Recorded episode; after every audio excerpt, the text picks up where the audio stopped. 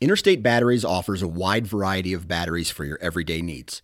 Stop into one of their thousands of retail locations and talk with a battery specialist about batteries for your truck, trail cameras, and even those weird batteries for your rangefinder.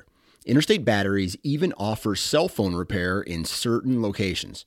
For more information, visit interstatebatteries.com. Interstate Batteries, outrageously dependable.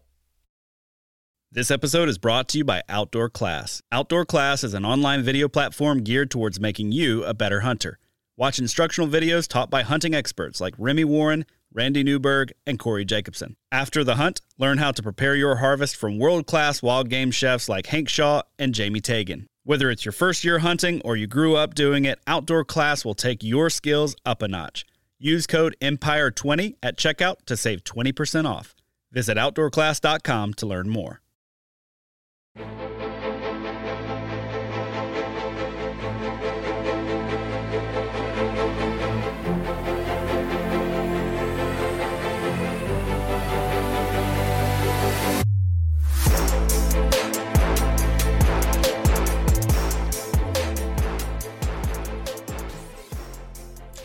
up, everybody? Happy Monday. Welcome back to the Michigan Wild Podcast, and I'm your host, Marcus Ewing. All right, today I have for you Jared Walker. Uh, Jared is the owner of Flint Ridge Rifles here in Michigan, um, and it is, as the name sounds, he builds custom rifles um, for for different people for different uh, purposes, I suppose. Uh, whether you maybe just like just shooting, uh, whether you're you know a big game hunter, whether you know you take your trips out west, uh, or you know maybe you just like hunting, you know, here in Michigan. Um, you know, he can certainly put together um, a great firearm for you as well. So we get to kind of dive into that how how Jared got started, um, really like where his passion kind of comes from for for shooting long range growing up in Arkansas, and you know how how hunting or, or what hunting was like for him growing up, and uh, where the uh, I guess the the interest, the curiosity first kind of started for him uh, with long range uh, shooting, uh, coming from his grandpa. So, I mean, for those of you out there who are really into um, firearms, um, you know, different uh, load weights, uh, you know, all this type of stuff, and just kind of geek out on it. Um, Jared goes on a pretty good run there, and I didn't stop him because he was saying a bunch of stuff that quite honestly, like I I didn't know everything that he was saying. I mean, I could kind of use context enough to figure out what he was talking about, but no, it's I, I always really enjoy when someone kind of gets on a roll talking about stuff that that they really enjoy because you can you can just see it, um, you can hear it in their voice. Uh, so it's always kind of cool to hear someone uh, speak about something or speak on something that they're passionate about. So we get to talk about that. We get to talk about you know taking shots um, on animals at long range. Um, you know why there seems to be over the past decade or so um, more and more people becoming interested in uh, potentially having the capabilities to take these long range shots. Um, the importance of practicing said long range shots, and you know why it's something that it's a lot like archery we talk about where you know if you're practicing out to 100 yards you know that makes that you know 40 yard shot or 50 yard shot potentially um, you know feel a lot easier um, than if you don't really ever practice out to 50 or you only practice out to 50 uh, so we talk about that um, and then kind of re kind of close things up uh, you know just talking about our michigan season this past year uh, both of us were kind of in the same boat uh, with with how things really played out um, so you know, it was just uh, a really fun conversation with Jared. And um, you know, for those out there listening, if you are in the market or you've ever thought about it, uh, give Jared a call. Hit him up on social media through his website, uh, any of that stuff, because the guy is a absolute wealth of knowledge and information when it comes to to firearms and, and building a custom firearm. Uh, and it's he's just a great person to to be able to speak to and and makes an um, absolutely incredible firearm as well. So episode sixteen. I don't know. I think I did this last week where I couldn't remember what it was uh, with Jared Walker. enjoy, everyone. All right. I'd like to welcome into the podcast today from Flint Ridge Rifles, Jared Walker. Jared, how are you, sir? Doing good, man. Thanks for having me. Yeah, no, I'm glad we were able to kind of turn this thing around in, in pretty short order. Um, we've we've known each other for a few years now. We first got introduced um, through the Average Conservationist podcast. We had a chance to we've caught up at a few different like BHA events over the over the course the last couple years. Did a really awesome uh, cleanup at a state game area. Um, last two summers ago. I yep. guess it was at this point.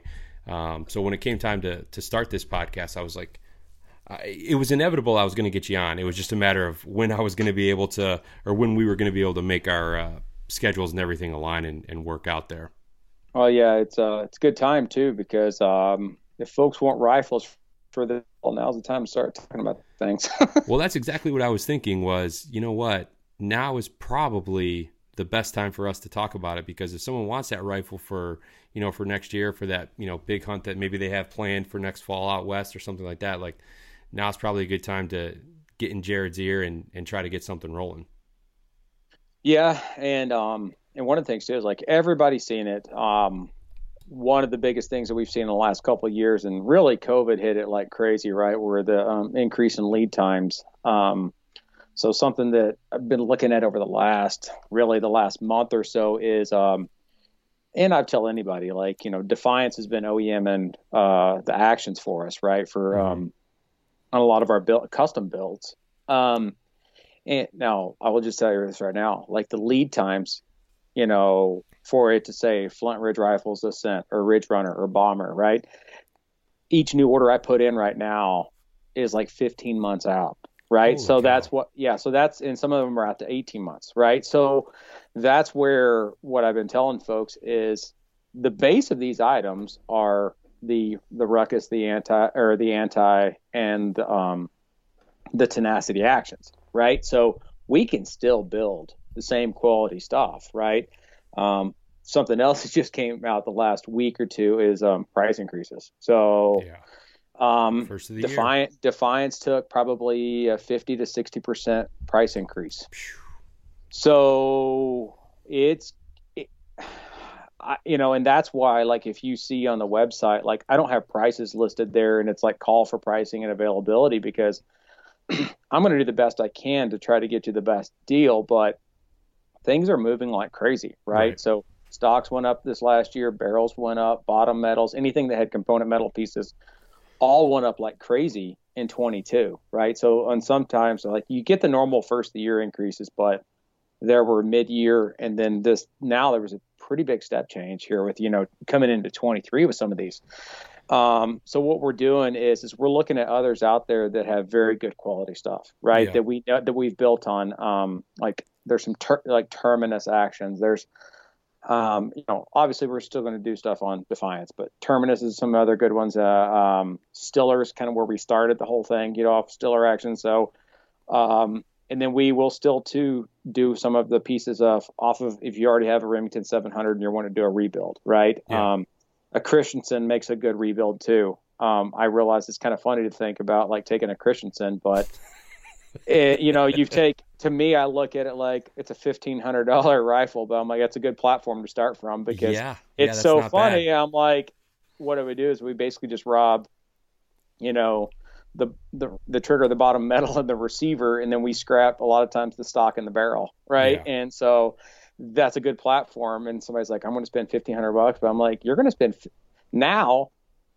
Actions cost six, 15, 1600 bucks. So Jeez you can buy an entire rifle right now and start your rebuild and, and, and think about it that way. Yeah. But yeah, it's, it's been some pretty steep increases. Yeah. I mean, I, I can't say that I'm surprised to hear that. I mean, everyone is, is pretty aware of inflation and, you know, supply, um, supply chains and, and things like that. And just the cost of like goods has, you know, I mean, everyone saw what, you know, the price of lumber did. at What was it? Was it 21 when it was just astronomical through the roof. Mm-hmm. Um, Eggs are five dollars a dozen right now. Yeah, I mean, come on, the world we live in.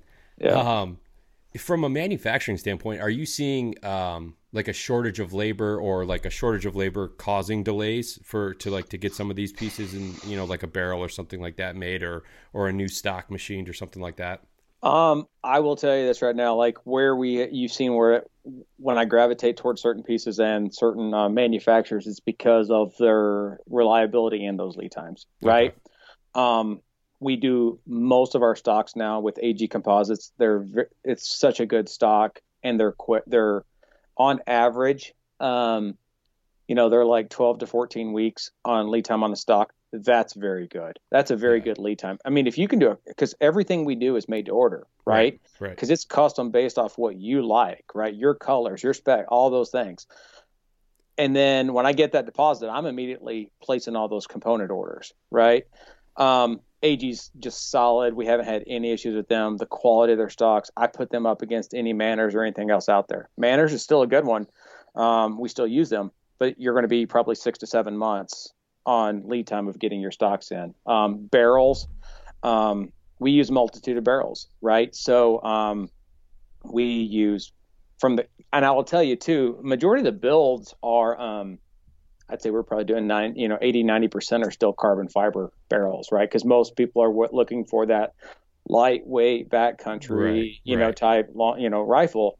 Um, but we're using proof. We're using Oregon Mountain barrels, um, carbon six um, as well. So then, when, and the reason why I really like these new carbon six is because they use um, McGowen as their cores, and we've been using McGowen more on our stainless steel barrels and have had really good, you know, accuracy and performance out of those barrels. So it makes me feel good to know that that you know that carbon six has got that core, but I'd put any one of them up against each other and just know that you know they're all going to shoot. Yeah, six one half dozen the other when it comes to yeah. Those. It, it really gets, it gets flavor. It's flavor at that point. What do you like, right? Yeah. I mean, and then with each flavor comes a cost, and that's sure. and that's where it's at. Yeah. Now, obviously, you know, here in Michigan, the rifle is like this, and I so to give people, I, am speaking because I know that you're not originally from Michigan, right. um, but you know you've been here long enough. You know you mm-hmm. kind of know the lay of the land and everything like that, and kind of what the the culture, the tradition is when it comes to to hunting, especially like rifle hunting during deer season. And you know, for gosh, what probably ninety five percent of of hunters in Michigan, like if you had just like a two seventy, like and this is speaking, you know, north of the of the shotgun of line. the line, right? Yeah, yep. That you know, a 270 is more than you're probably ever going to need. I mean, it's going to get you out there a couple hundred yards. It's an accurate, reliable weapon.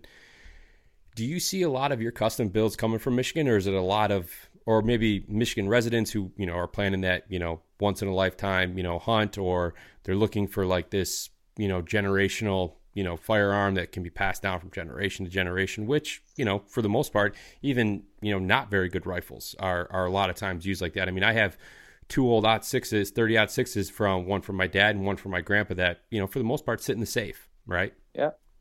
Um you know to answer your question yeah a good uh decent amount from michigan but i would say they're kind of all over the country yeah. right? So um i just think like Texas, Tennessee, South Carolina, Kentucky, Ohio. Um, I'm just trying to think like Arkansas, things that are just popping off top of my head right, right now. Right. You know what I mean? Of of other places, uh, Washington, uh, Montana. So like it, you know what I mean? It, it's kind of funny. It's po- it's actually kind of all over the country. Yeah. Right. Um, and really where we're seeing some of those is where maybe the connection where you've talked about like through BHA or some of these other maybe events things that I've done or been out you know that that I think uh, two uh, percent for conservation is great too because it's been out there.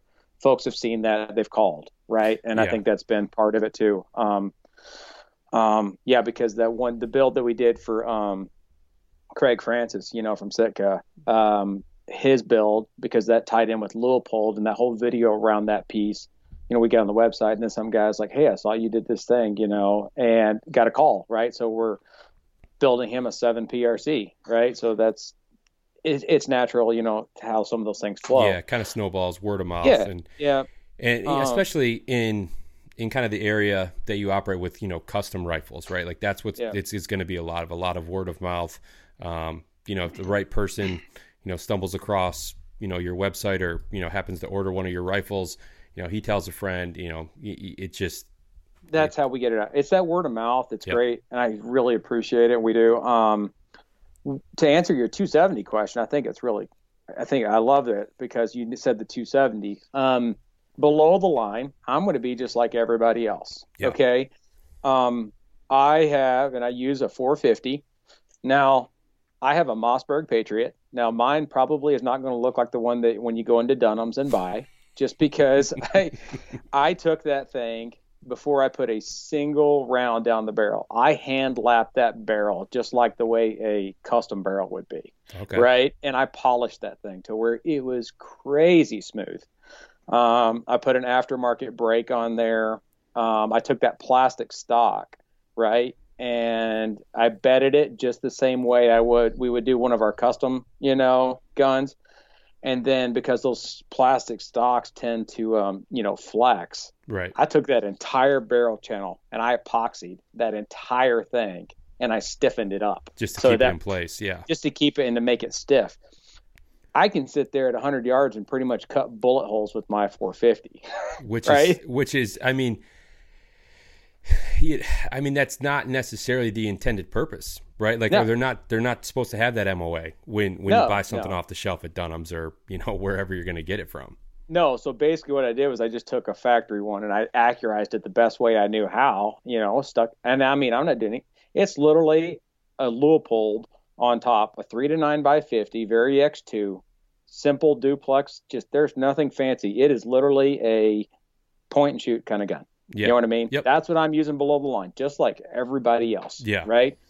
Now, talk about that above the line, that 270. Okay. So one of the, what was really cool was um, it was kind of a surprise thing. I didn't know it was coming, but we came out with our 270 Walker, right? Which is the 270 Winchester, and it's improved. Okay. So basically, you fire for them 270 Winchester ammo through our chamber design right? Right. Only it blows that shoulder out and it improves it to like a modern design, similar to like what you would see like a 280 Ackley improved, okay. right? Okay. So then now I'm able to take and, and what we've done is we've gone to fast twist barrels, right?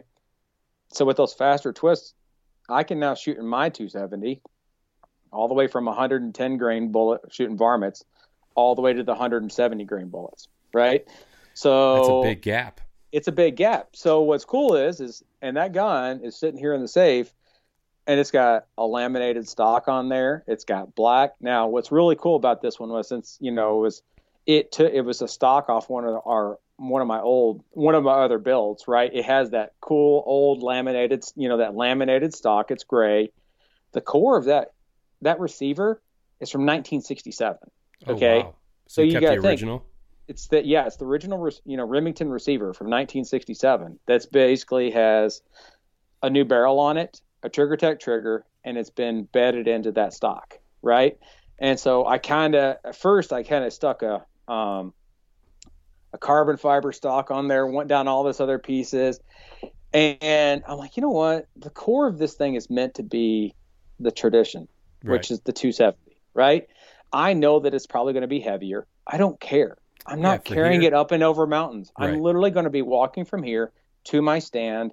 Unless if I go make a loop, I might walk a couple, two or three miles in the day. Yeah. Big deal. It's going to yeah. be slung over my shoulder, but it's going. But I've got that cool looking, just classic, you know, cartridge that if I wanted to, I could take it out west. Right. Right. Oh, um, oh yeah, absolutely. Possible. A lot of guys do it every year. Right. The 270 will get it done, and it's going to get it done. I mean, you know, that cartridge is what 90 years old right now or something like that. Yeah. And yeah, to have that, that flexibility, um, with, you know, the different size rounds you want to use from a grain standpoint. Um, I mean, that, that, there's a lot to be said about that because a lot of times, you know, the moment you, you know, jump up in grains or something like that, you got to redial everything in, you know, it's just not going to shoot the same as, as what it was before. So to have that, that accuracy from kind of the lower limits to the high, you know, to the top limits of that, I mean, that's, that takes a lot of you know guesswork or a lot of you know just preparation out of it when you do hit the field, regardless of you know like you said it's varmints or you know maybe you do take that thing out west and try to put an elk down or something. Yeah, and I think that's the beauty of what we've seen over the last several years of the advancements and um, you know the the long range game has caught on crazy in the last say you know 10 years Right. Oh, right yeah. um but with that there's been the advancements in twist rates and bullets and all these other things that we're getting as the advantage now right? So and when you put that faster twist it's like going back to this like if somebody's like well i want to shoot a copper. Well cool. Shoot the 129 grain you know barnes lrx out of your 270 and you can have one load that does everything Yeah. right? Oh, but it's going to stabilize it right? So or you can jump up and be like i want to shoot a, and what i did this year was like i killed a whitetail with that thing shooting 140 grain bullets right Okay. but I also had these, you know, 96 grain bullets, and then I have the 130s, I have 140s, I have 145s, and I have 170s. So it's kind of fun just to try a bunch of different stuff. Now, from your standpoint, like you just talked about kind of like the, you mean like that, that short range, you know, the 130, 140, 145. Are you using those for, you know, different game or is that just kind of like a, a preference on, on what you want to use at that time? I'll I'll tell you here too. Like I look at it like um when I start stepping up, um, I look at like that. uh, Up to that 270, like those are my deer rounds, Yeah, right? oh, That's the way I look at it. Like that is your antelope, your mule, your whitetail, and mule deer, Yeah. right? You can use it on elk. I'm not going to, right? I really, I don't even know if I'll ever kill an elk with that gun, but I'm, it's probably I'll probably kill a mule deer with it, you know. But and that's just because of where I stand on kind of like how I like to approach it, you know. Yeah. I look at like that six millimeter type stuff. So like a six Creedmoor 243, great deer gun, right? You can use it all the way to mule deer, but excellent on the varmint side too. So somebody that's Right. like a coyote hunter that loves to do that predator hunting, man, that's where I say like, or likes to, you know, do a lot of shooting. That six millimeter is great. Then you jump up to your six five two sixty. You know what I mean? That's another gr- good deer round. Um, another one that I really like are the quarter bores, the 257s, right? You know, so you've got the 20, 257 Roberts, 25 aught six, the 257 Weatherby. We now have our Wildcats, two different Wildcats now, um, which is you know the 25 aught- the 25 Walker, which is the 25 aught six improved, and then we also have the 257 Walker Mag, which is our 257 Weatherby blown out and improved. So You yeah, we're have a taking 308 Walker, right? Is that 300 Walker. 300 Yep. Walker? Okay. I'm sorry. Yeah. So what we're doing is is we're taking a lot of those um, 20th century cartridges and applying 21st century design to them, Okay. right? Because there's so many folks that have those older cartridges, and you may and if they're reloaders, let's say like um, they have those component pieces, right? So this is simply the instance of a rebarrel in many instances, and go to that fast twist then you have all this brass and component pieces. You fire for them, and you've just increased your horsepower exponentially by Yeah. with some of our cartridges. What we've done too is like we've um, you know, changed our um, the design in that to where our tolerances have come down much tighter than what uh, you would see as the original standpoints, right? So like you the further you go back in time, a lot of cartridges had to be made with let's let's just say slop or, or you know variants because and that's the whole piece too inside of when you talk about a SAAMI cartridge versus custom, right? So you can shoot anything SAAMI through our chambers, and it's going to actually probably be more accurate than what you're getting from the factory, just because we've tightened up certain tolerances that will make them inherently more accurate. Yeah, and I mean, tell me if this is a good analogy or not, but it's almost like having a sport. Like if you're using, you know, let's say like a, an older barrel with some of the newer techno, uh, you know, newer technology in terms of your rounds. Um, it's almost like having like a, a sports car, but having a shitty set of tires on it, right? Like they're just not matched. As but Yeah, as opposed yeah, to yeah. you put those high performance tires on, you know, a sports car, and you're going to get that handle, that traction. Everything's they're almost like a pair that's meant to be together, as opposed to a pair that could be together, but they just don't coincide or match up, you know, in Uh, all the areas that you need it to. Perfect. Perfect. Think about uh, we were talking about trucks earlier, right? My truck, I got it. GMC All Terrain. Why did they put street treads on that thing? Yeah, that's a good question. You know what I'm saying? Like when I Mhm. got that truck, and I was like, and then I'm like spinning out on wet grass. You know what I mean? What good is that going to do me? yeah, and Don't then I'm like, I put on- all-terrain. Exactly. And then I put a set of BFG KO2s on there. That thing will go anywhere. yeah, yeah. I don't. Yeah, I, I. I mean, it's not just GM. I mean, all all automotive They manufacturers that. are guilty of that, right? Like, yeah. You know, like my. I mean, I have a Ford, and it's like the FX4, so they advertise it's kind of like a bit of their off-road package. Like it's got you know the skid plates and shit underneath, Yep. but yeah, it's just a pair of like everyday you know highway tires on it, right? Like they're not like there's times where I like I have to put my truck in like four high, and I'm like, why the hell am I having to do this? Like because I just can't get any traction with the tires that they gave me. Oh, you want to know my point? Why I took that truck because the first year I had it, I went to Colorado, and I was on a hunt, and I'm on this road at 11,000 feet. I go just to turn around on the road, and I literally punch a hole straight through the bottom of the tire, and all I'm doing is turning around. But there was like I don't know if it's a stop or something, you know, and it stick, and it just poof, and here I am on my hunt. I have to break out everything, change a tire, then go drive to the nearest Walmart supercenter because that's the only thing I could find Sure, oh, that yeah. had a tire in my size. It killed an entire day of my hunt, Yeah. right? And I'm like, this is crap. I'm not doing this again. Yeah. and then get this, the next day it snowed like a foot, foot and a half. So and then I'm like, I couldn't even get up to where I was wanting to go. And I'm hunting some of the foothills trying to hike up high. And I'm like, that point, I made some major changes in my setup on I'm not going to have my truck be a hindrance on me getting to Where where, I wanna get to Yeah. as far as like into the back country and whatever it is. Yeah, yeah, that's.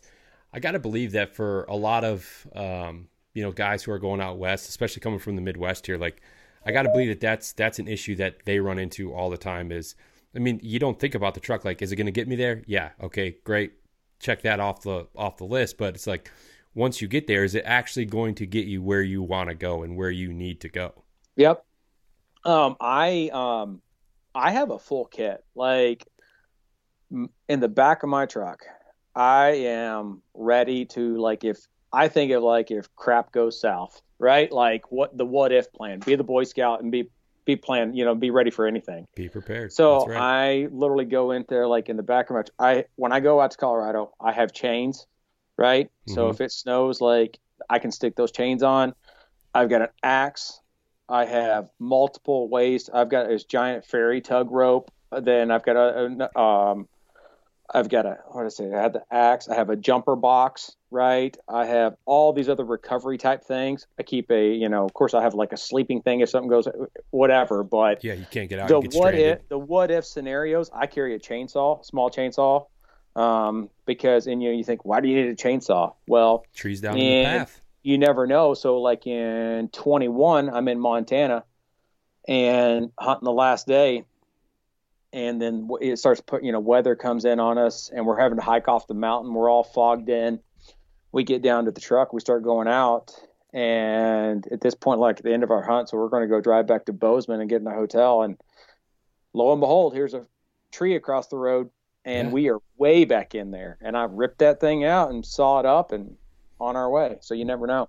Yeah, no, absolutely. Yeah, being being prepared, and, and maybe it's just because I'm paying attention to it more, but it seems like there's um, you know more people out there who are kind of preaching that that mindset of preparedness, you know, regardless of the situation. And I think some of them might be for eh, I don't want to say over the top, but they're more for call it I don't even want to say like real world scenarios isn't probably the right way to put it but you know scenarios where there it's more i think kind of like self-defense type stuff not necessarily Yeah. in the backcountry which i mean you can take the um, the sentiment you know and, and apply it to you know going out west you know hunting or something like that but i mean hell there's times in michigan here where you get into some public land you get in you know three four miles back in on a two track or something like that and all of a sudden there's nowhere to turn around because the tree's down or something like that and you're like well shit what are we going to do here Uh, I've been there. I did it. I was up in the UP bear hunting, and I'm like, I I thought there was a place where I could actually utilize my you know four wheeler and on a couple you know eh, trails, and I'm going down this road, and I'm, next thing you know, same thing. Like there's a gate across a road, and I'm like, this was not on the map. those gates never are you know, I was like, uh, what is this? So here I am, you know what I mean, trying to turn around, a, you know, with a trailer. I'm like, uh, don't do that again. So, Jared, what even got you into to building custom rifles? You know, we um, we've always been kind of obsessed on the accuracy side with everything. Um, I me, I feel like it was natural in the fact of like through generations of hunters who, you know, like I look back at my dad and I talk about my great grandpa Hickman. Um, he's the one that he lived out in Colorado for a while, and um, he used to take some, you know, they used to call them artillery type shots. you know what I mean? Yeah. Because like you would just, and it was all that holdover, right? But he used to make some pretty good long shots back in the day, using like a 270 or 300 winner, you know, something like that on on mule deer. And mule deer was kind of his game, right? Uh, he took a lot of good mule deer on some pretty good shots. Well, that kind of like came down to my dad, you know what I mean? And so we we shot 308s forever. Okay. okay? Um, and dad shot a Winchester Model 100, which was auto loading, you know, uh, semi-auto 308, and I shot a Model 88 lever action, which came from my grandpa Hickman, right? So back then, um, we were still so we're you know originally from you know from Arkansas. We could run dogs back then, deer hunting, right? right? So I've killed no telling how many deer running, and I'm pretty good at shooting at running game, right? Um, I can I can sling a bolt action surprisingly well. You know what I mean? So deer drives are kind of right up my alley. It doesn't bother me one bit. You know what I mean? Seeing something come through, like, but I'm just trained on that. We also we coyote hunt during the winter back there with dogs shooting running game, right? So it's kind of like I, you know, it's it's if you're trained at it, sling it. You know what I mean? But oh, those, yeah. but over the years that that that piece phased out on that dog hunting. You know, it became to where you couldn't, you could no longer do it. It became illegal, right? So that transition, we were then setting up on spots where it's like you're taking longer shots, right? And you're out there and you want, and that was kind of like that transition to using more bolt action, you know, the Remington 700s and what have you. And we've always been obsessed with like can you hit that? Can you shoot that? You know what I mean? and I do it all the time, right? You know what I mean? I'm out there. I'm like, I see a rock someplace. I'm like, I wonder how far that is, and I just range it, and I'll bust rocks. Like I shoot rocks when I'm out west, and if there's nothing happening or I'm in an area that's blown up, I don't care, man. I'm taking. I'm taking. I practice. I always use the as a scenario of like this is a good opportunity to practice in a field situation, right? right? Getting so, set up, uh, yeah. You know what I mean? It's kind of like you're sitting up there deer hunting, there's nothing going on, and there's a crow sitting out there at 500 yards, and you're like, what if I can hit that crow? Yeah, you know what I mean? Like. Yeah, it, or there's a coyote that pops that, that runs out, right? You know what I mean? At three or 400 yards. So, and then we got to where we were trying to really like 500 yards was our mark, right? You know what I mean? It was kind of like, can we do something at 500 yards? Um, we did not have, and it was all holdover, right, at yeah. the time. You know what I mean? Um, and I think it was probably somewhere around oh 2008 or somewhere around there was the first time I'd made I I knew how much my you know like I kind of knew my velocity. I knew kind of my drop. And I had these deer feed out at five a little over 500 yards. And I did the drop and it was like one of those take the shot and kill something at 500 yards. And I was like holy smokes right? Yeah and then over the next couple of years we got into like i really learned um, moa minutes of angle right? Um, at the time there weren't all as many calculators in there but i figured out what the formulas were and i built excel spreadsheets. I dropped stuff in there you know what i mean? So i and then i was using whatever ballistic calculators were available at the time to figure out drop charts. And we still used to count everything in clicks right? How oh, many yeah. clicks does it take to get to that um, but the problem was was um, your scopes. If you you would dial up with your clicks, how many clicks was that? And oh would, yeah, you lose. You know what I mean? You would go right four. back, mm-hmm. and then mm-hmm. yeah, you screw up, right? Um, and then whereas like now you have zero reset turrets, right? So once that's done, you just dial up, go back. Um, so you know to get back to answer your question, like we were always obsessed with kind of like that accuracy piece, yeah. right? Well, there's only so much you can do with factory right? Until mm-hmm. you want to get to that next level of accuracy, right? Or like you, we were talking about earlier, I want to shoot that next heavier class of bullet, right? Right. So let's look at um, my I when I really got it. So my 21st birthday, I got a seven seven millimeter Remington Ultra Mag, right? So big boomer. I was kind of like, uh, it was a, is a rocket, right? So that thing, but at the time, Remington was pumping out 140 grain and 150 grain bullets for it. And I think they might have done 175 grain flat, you know what I mean? Just like a deep kind of, but it was nothing in the high BC, whatever, right? It was all on the principle at the time, pre, like, you know, like laser range finding. Everything yeah. was about how fast and how flat can you make that bullet travel, right?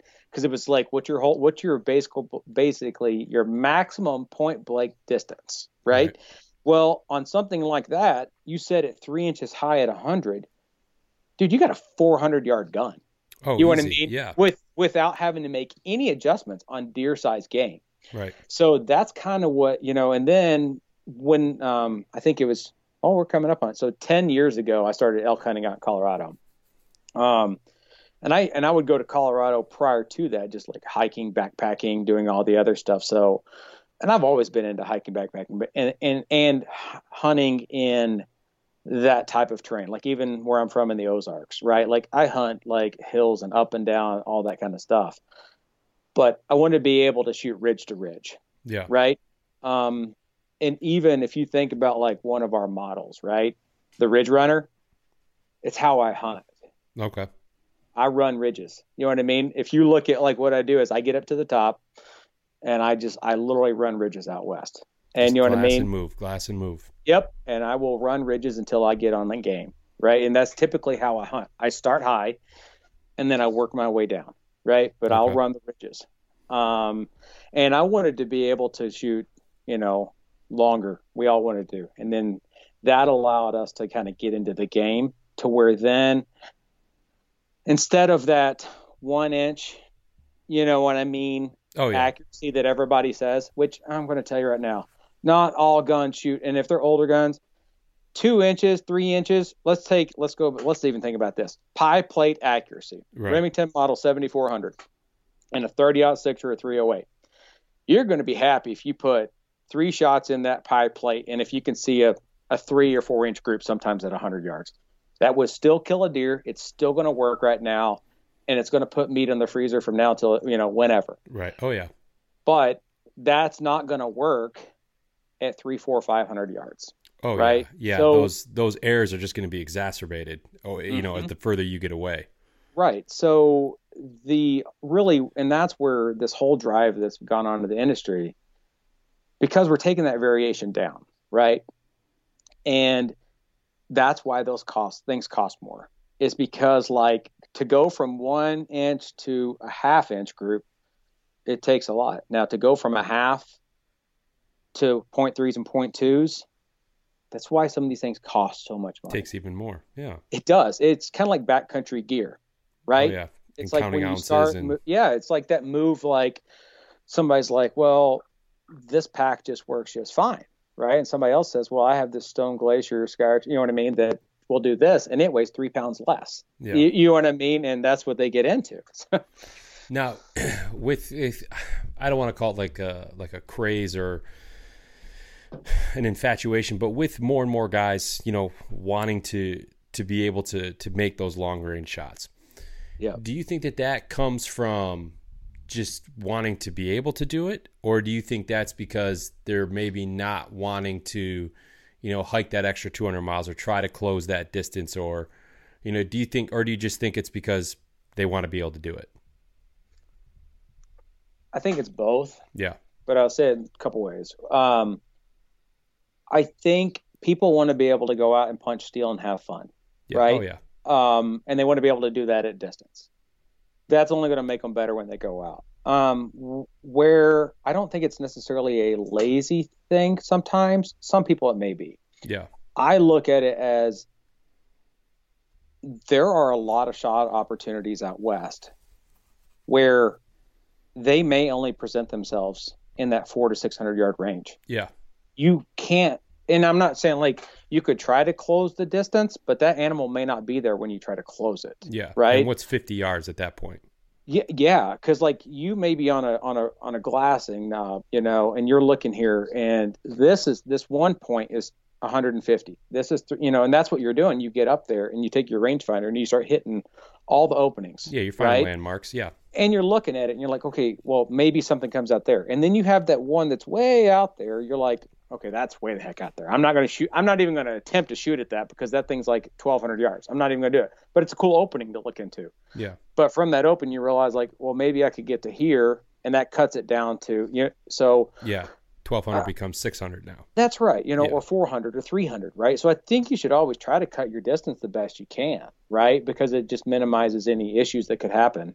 Um, but I, I look at it where if you can get to where like we just extended our range, which I haven't even had a chance to shoot on it yet down in Arkansas, all the way out to like 1,325 yards, right? So, um, I want to get to where like I can wear that steel out at that distance. I'm not going to shoot game at that distance, right? But, But it, makes, that 600 yard shot feel like a chip shot. exactly Yeah. to where it's the it same just- approach for archery, right? Like that's why guys practice out to 100, 120 yards because Yep. You know, even when a deer's standing at 50, which is, you know, for me, I mean, that's even further than I would want to shoot at a especially a whitetail at 50 Mm-hmm. yards. But you have that confidence that hey, if all the conditions are right, you know, there's no wind, you know, the deer's calm, you know, all those things that you're kind of looking at when you go into a shot. It's like, well, I, I feel confident that you know I can put it I can put it in the right spot at 50 yards because you know what you know maybe at 100 yards or 120 yards like yeah maybe your grouping is is a paper plate but it's 120 yards I mean that's it's hard like try looking through your sight on a bow or your peep on a bow at 120 yards I mean you can damn near hardly even see anything right like you're you're kind of almost guessing to a degree hundred yards, I have to use my bubble level. That's my hundred yard. yeah because that's I've done it. that's I literally, I I mean my I've got pins. I've got seven pins in my you know sight, so I've got twenty through eighty in my in mine. You know Yeah. that I'm dialed at, but that diff. But whenever that difference from the bottom pin to, to my bubble. bubble, le- my bubble level's hundred yards. So like beyond that, I'm I'm straight guessing. yeah But the only reason why is because like you know I've shot it there just to know, but that's what I have to do. But that's a good that's a good indicator though, because if you got everything all in one there, you got your level and you've got your your pin right there all in I'm one. not, I'm not making this. That's that's a fun one to play it on a target. There ain't no way in heck I'd ever do that, you know, in the field. But whatever. Yeah, but like you said, it's it's the practicing and to go back to your answer there on you know why maybe more and more people are are looking um, to have the ability to make those long range shots. I I tended to think the same way you did that that people just wanted to uh, potentially increase their odds, their op- or their opportunities at at game because yeah, I mean especially you get into some areas out west and yeah, I mean that's that's just the shot that presents itself, you know, based on terrain, based on you know what's on what's on the landscape. I mean, it's just you're not going to be able to get any closer. And you know, if you can make that shot at you know five six hundred yards and feel confident with it, by all means take it. I, I I hear a lot of people who will kind of gripe about you know sometimes people making long range shots and it's like oh it's not ethical and this and that. It's like if I'm practicing at you know eight nine hundred a thousand yards you know consistently and feel confident that 600 i've got no problem with someone taking that shot. Now if it's someone like me who you know doesn't practice at, at ranges like that and i go out west and i'm like well i know the gun's capable of making the shot. I've not made it before but hell we're going to send one downrange anyway. Well that's that's irresponsible of me to do that you know to to you know guess on on trying to take an animal's life but if you're confident by all means let it fly So I'll, I'll tell a story myself, and I'll probably get hate for it, you know, for the distance this year. But whatever. Um, I put an extreme amount of time into dialing everything that I do. Right. i can attest Um, to that and I've got my load, I've got my velocities. I shoot at drops starting at 300 all the way to a 1,000 yards, right? Many times I have to build myself a custom profile because of what that is doing. I then have on me a rangefinder that will range out to 3,000 yards. Okay. Not everybody has that, right? But I can hit an elk, a deer, bing, and ping right off that animal instantaneously. Okay. I'm also holding a Kestrel weather meter that is pulling in at that time with my ballistic profile put in there, my elevation, the atmospheric conditions, the humidity, everything. Okay. And it's reading that back. So then I'm looking at that thing and I'm double checking that when I dial, it's telling me exactly what I need to dial in that moment for that angle for everything. Right. You have all the information at your fingertips that you could possibly need. So when I, so when it popped out this year, and we've got three of us all set up, right? And we've got somebody that's trying to get on the cow here, somebody's trying to get on the cow there, and I'm about to make my shot, right? I'm literally anchored in, everything's solid. I've checked the bubble level on my scope, everything's level. It is dead set. You know what I mean? Mm-hmm. And it was like, okay. And when it's like, are you the other person? Are you on? No, I'm off. Okay, are you on? I'm like, I'm on. And they're like, okay, go. And I pull the trigger, and it just goes boom, one shot and it just folds at 722 yards. Okay. But I'm pretty confident that I could sit there again and make that shot over and over and over again. You know what I mean? Yeah. At, the, at that distance, just because like I am really confident in my skills out to 800 yards. That's just me personally, right? And that's kind of like my own personal like little limit that you know what I mean. Right. For me to take something past that, which I'm completely capable of doing after a thousand yards. It gets that much harder from 800 to a thousand. And this is why I tell tell everybody just go out there just because your gun's capable, don't go do it. Right. Right. Put the time, the effort, the practice into doing it to know that it's going to do exactly what you think it's going to do at the moment. If there's doubt, you know what I mean? If I miss, I get, I'm like, what happened? Yeah. I'm like, what happened? Right? Or if I were to miss at that range, I'd be like, eh, that, that doesn't surprise me.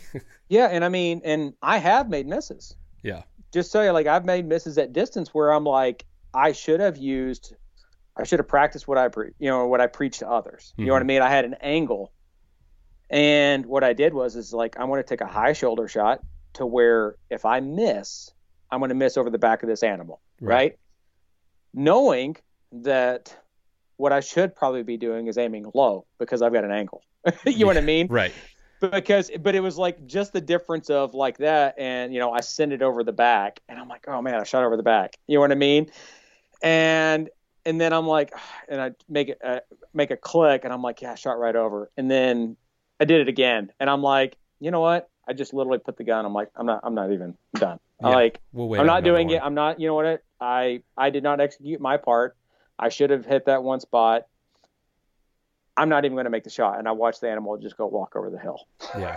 Well, you know, and when you were kind of talking about your setup there on on the the shot that you made this past season, I mean that having you know all of those tools at your disposal and having all of those to help give you the right information to make that shot and to put you in the absolute best position to make you know to execute it. I mean, eh, maybe I'm just you know not in the know, but I got to imagine that people who who go into the field with those tools are few and far between, right? Mm-hmm. Yeah, I, I mean, I, unless they know that they're you know potentially looking to make a shot, you know, at that distance, then you know hopefully they've they've prepared and they've brought the necessary tools, like like you mentioned. But yeah, most guys aren't bringing all of those things and don't have you know no. charts and graphs and everything set up to say okay he's at you know 720 yards. Okay like you can i mean you can dial it in to the yardage with all the the the pertinent and necessary information to make sure that the drop's going to be right there's going to be no drift or if there is you can account for it by like all those things are check check check check check. Yep. You know settle in and and, and squeeze the trigger and then like but everybody that went, went with me this year, I built range cards for them too, right? Because okay. I built hand loads or did stuff for their guns, right? So I'm like, if you're going to be with me, and then we all had, and then I made duplicate range cards so that way everybody had a range card for everybody else. Okay. Did Brian so get one this year?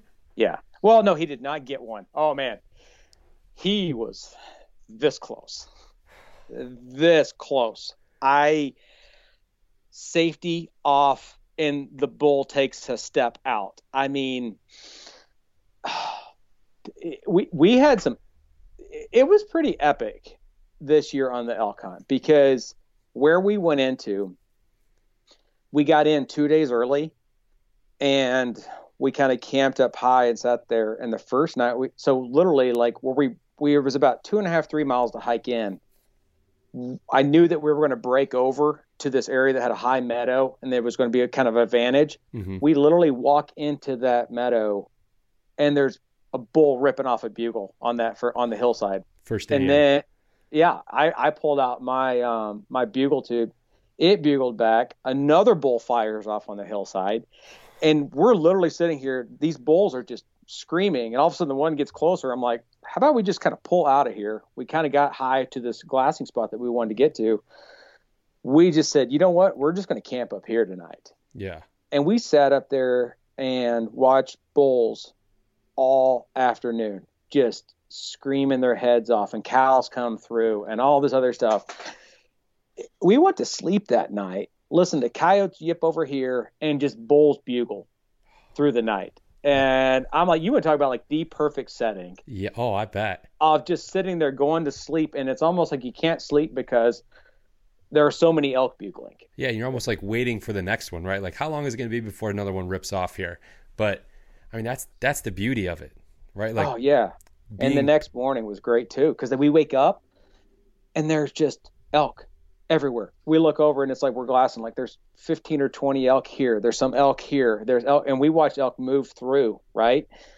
I stopped counting how many bulls we saw right? And it was just like i mean we were at like i don't know by midday we'd probably seen 40 50 elk already oh, right wow. and just I and I think probably seen eight eight or nine bulls by that point midday, right? First day. Jeez, oh Pete. and we haven't even. This is the scouting day. This is our, you know what I mean. This is Friday, right? Yeah. But what was really interesting is as the outfitters started bringing in the the guys on the horses, it went silent. We Really? did not hear another bugle from Friday at about midday to the rest of the hunt.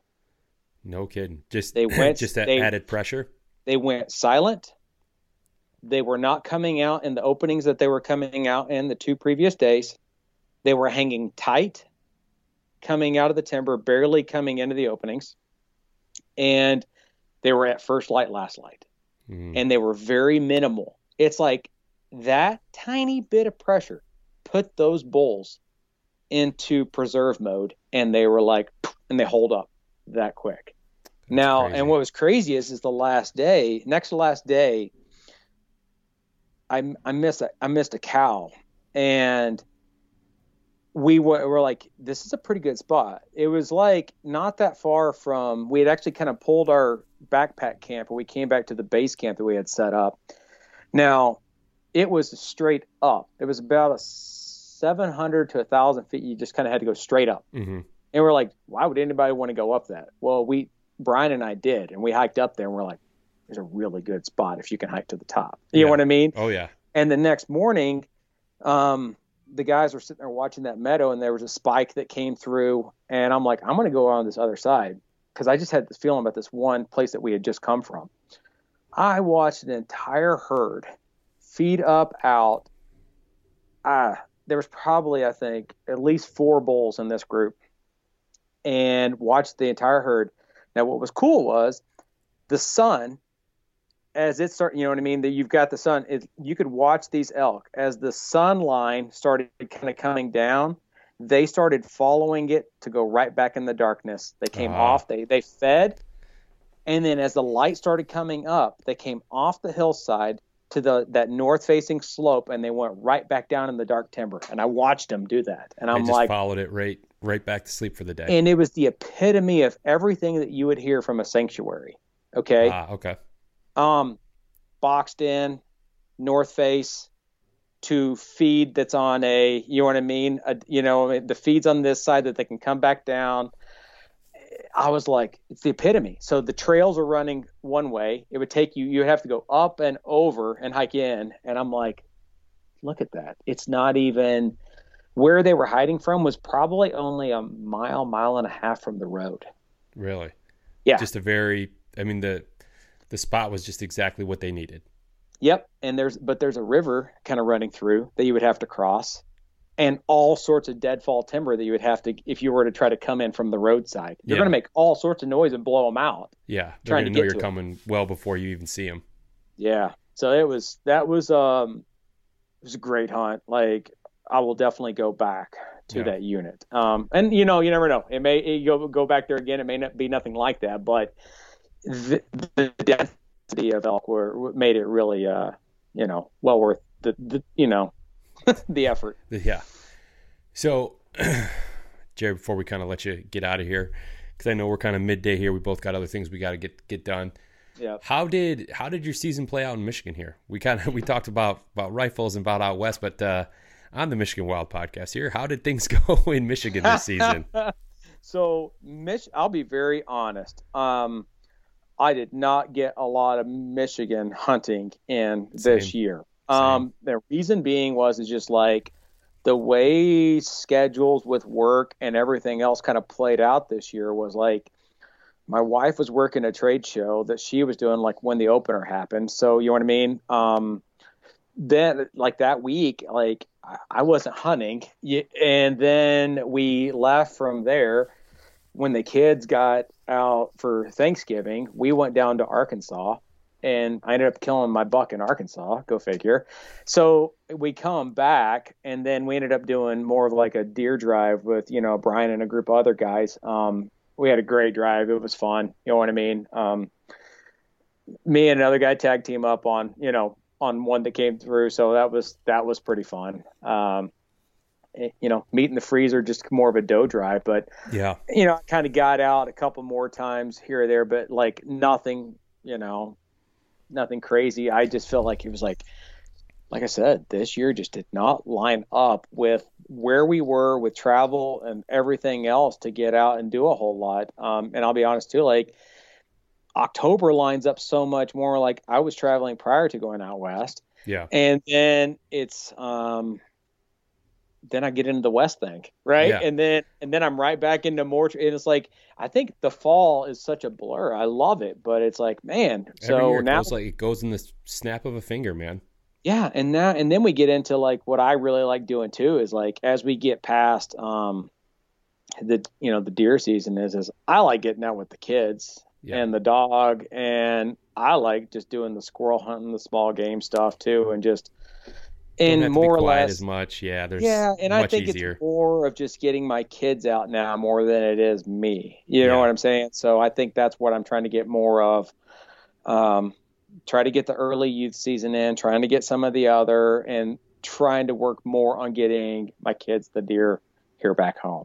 Um, Yeah. You know what I mean? I think that's kind of where I'm I'm getting to. yeah, the small game is it's a great way to kind of spend some time in the winter to kind of get you through to shed season or turkey season, you know, whatever the case is. But man, uh, your your Michigan season sounds a lot like mine. We talked about I started a new job of, of all times in like October 25th was my first day at my new job. So I got out twice during archery season before opening weekend, which traditionally I've had I've I've had a lot of uh, good encounters that very, that opening weekend, and it was same thing. Uh, I missed opening day, October second. I was in a tree stand, and had like still a bachelor group of you know two and a half and three and a half year old bucks come out, and the wind was in my face, so I don't know what exactly happened, but I I kind of one kind of came into my my little window that I had, and I decided he you know I knew there was two more deer behind him. I couldn't see. I could see one had antlers, but I never had a clear look. The third one I never saw, and I was like, nope, I he's not what I want to take on October second. So he, you know, kind of feeds and then starts working back to where he came from. I'm kind of sitting on like back off this kind of corner of a field edge, and the second one comes out, and the second one I'm like, he's bigger, and now he's starting to work, you know, much closer, and he got to probably 45 yards and was, you know, make he was at the right angle. He was he was starting to come in and just hung up and kind of looked around and like didn't like something, and then just he mm-hmm. he took off upwind, you know. So it's like he didn't smell me because he ran back to where my scent was coming from, unless it swirled and you know I just didn't notice, but it wasn't you know real heavy breeze or anything. And then I got out probably mid October didn't hunt at all until November 12th and 13th. Yeah, that weekend before opening day. Um, and saw three deer all weekend. We had, it was warm. So it Mhm. just, yeah, it got warm. Yeah. yeah, it got warm. And now, granted, deer are still going to do what deer are going to do that time of year. But I just, didn't have didn't have any luck. Missed the opener because it was you know during the weekday, and then same kind of thing. Like then you roll into Thanksgiving, and we were out of town for Thanksgiving, and I had like one last ditch effort. I was going to go out with my bow between Christmas and New Year's, mm-hmm. and it just it didn't materialize. It's like, you know, things come up, family's in town, or, you know, all of a sudden it's, you know, my wife's like, oh, hey, I, I made plans with some girlfriends. I'm going to be out for the night or something like that. It's yep. like, well, there goes, you know, potentially another opportunity. I just kind of, I kind of packed it in, you know, right after Christmas. I was like, just wasn't meant to be this year. And unfortunately, I'm going to run out of meat here, here I, by the end of spring. I, I, I get it. Um, I will say, I know it's not the Michigan piece, but I had one of the cool that Thanksgiving hunt that I got down in Arkansas, and I think I've told you before too. Before I before um, before we moved from there, I bought my lifetime hunting license. Right. Yeah. So I hunt as that was the only reason why I got, I drew that elk tag in 2018 down there. You know all that. Um, but I go back and hunt, which is great. Um, yeah. And then we just we finished up. We built a place down there, so we now have a place down in Arkansas oh, in the Ozarks. Awesome. Um, and we've now got like Airbnb, VRBO down there um, to rent out. So, but we have land, we have a couple acres, and then it's surrounded by public on three sides.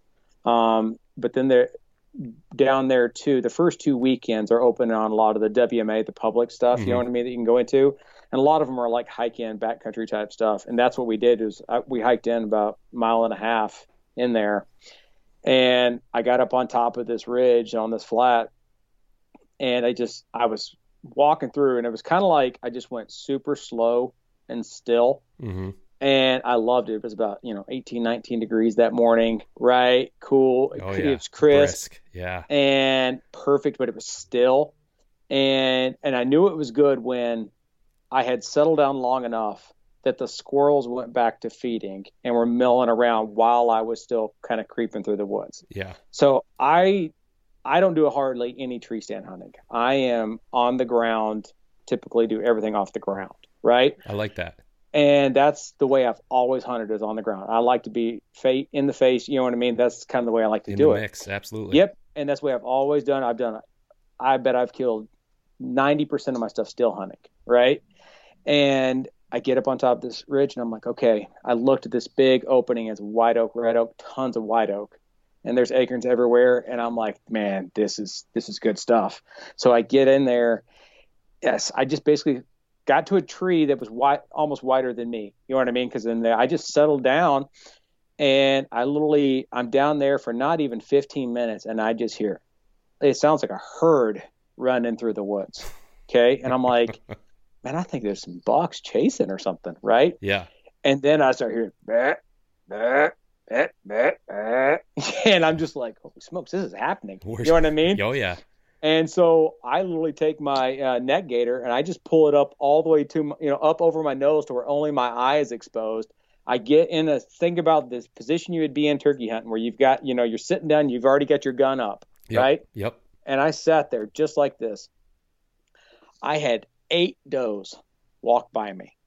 How far? Okay like 30 yards. You know what I mean? On the ground. Yeah. On the ground. And they came through and they kept coming through. And then I see the buck come through behind, right?